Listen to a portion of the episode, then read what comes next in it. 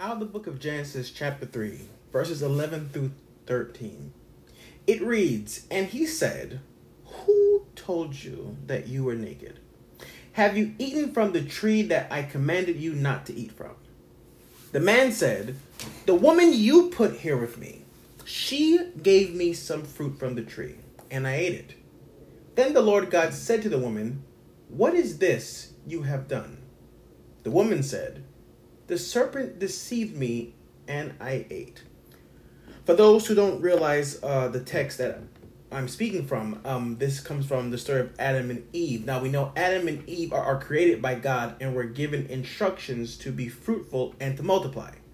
God says you can eat from every tree in the garden but the tree of life. We continue into the story, and Eve is then deceived by Satan and ate the fruit from the tree of life. Then handed the fruit to Adam, who was right there with her, and he ate as well. In this moment, suddenly their eyes were open and they realized they were naked. They sewed fig leaves together to cover their nakedness, and when they heard God walking in the garden, they hid themselves. So God asks the question Who told you that you were naked? And naked can be defined as exposure, ex- exposed. Who told you you were exposed? And it's one thing to have selective exposure, and another thing to have shameful exposure. Yeah, yeah, it's one thing to have selective exposure, and another thing to have shameful exposure. You see, Adam and Eve hid themselves because they felt shamefully exposed. When we apply it to our lives, it's so interesting when we, read scripture, we never apply the side of it that makes us in the wrong. It happens all the time. But people need the gift of you and the gift that you are. But because you were exposed in the past, whether it be selective or, or shamefully exposed, you have been hiding ever since. People need the gift of what you have been given by God. But because of your past, because of what you've gone through, you decide to hide.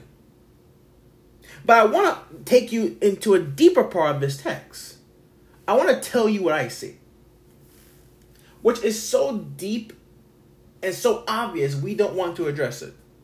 In this text, we see two people blaming each other.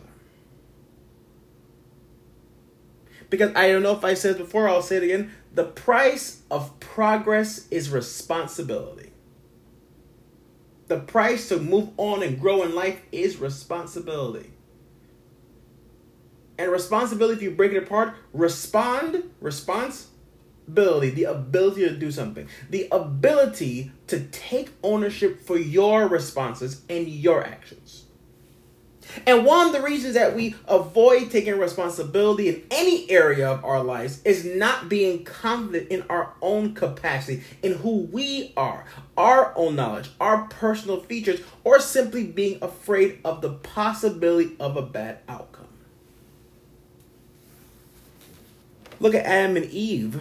And we always have moments in saying Adam and Eve caused the first sin and all of this. But then when we look at our lives, how many of us avoid taking responsibility for what we do?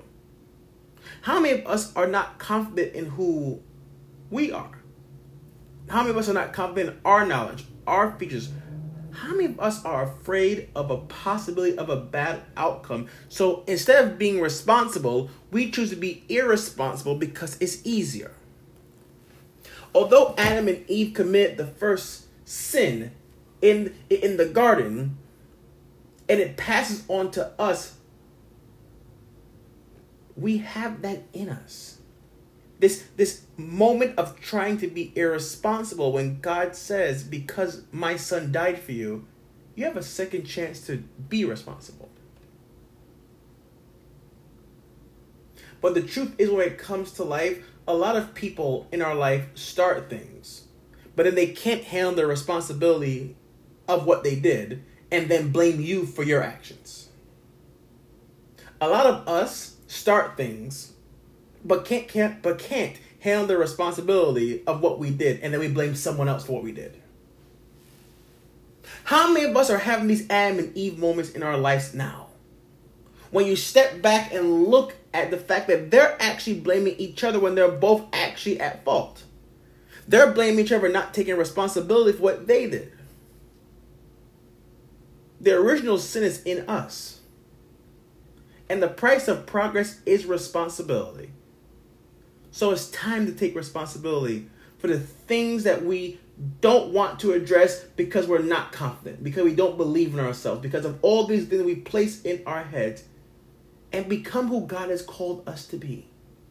And that takes being responsible.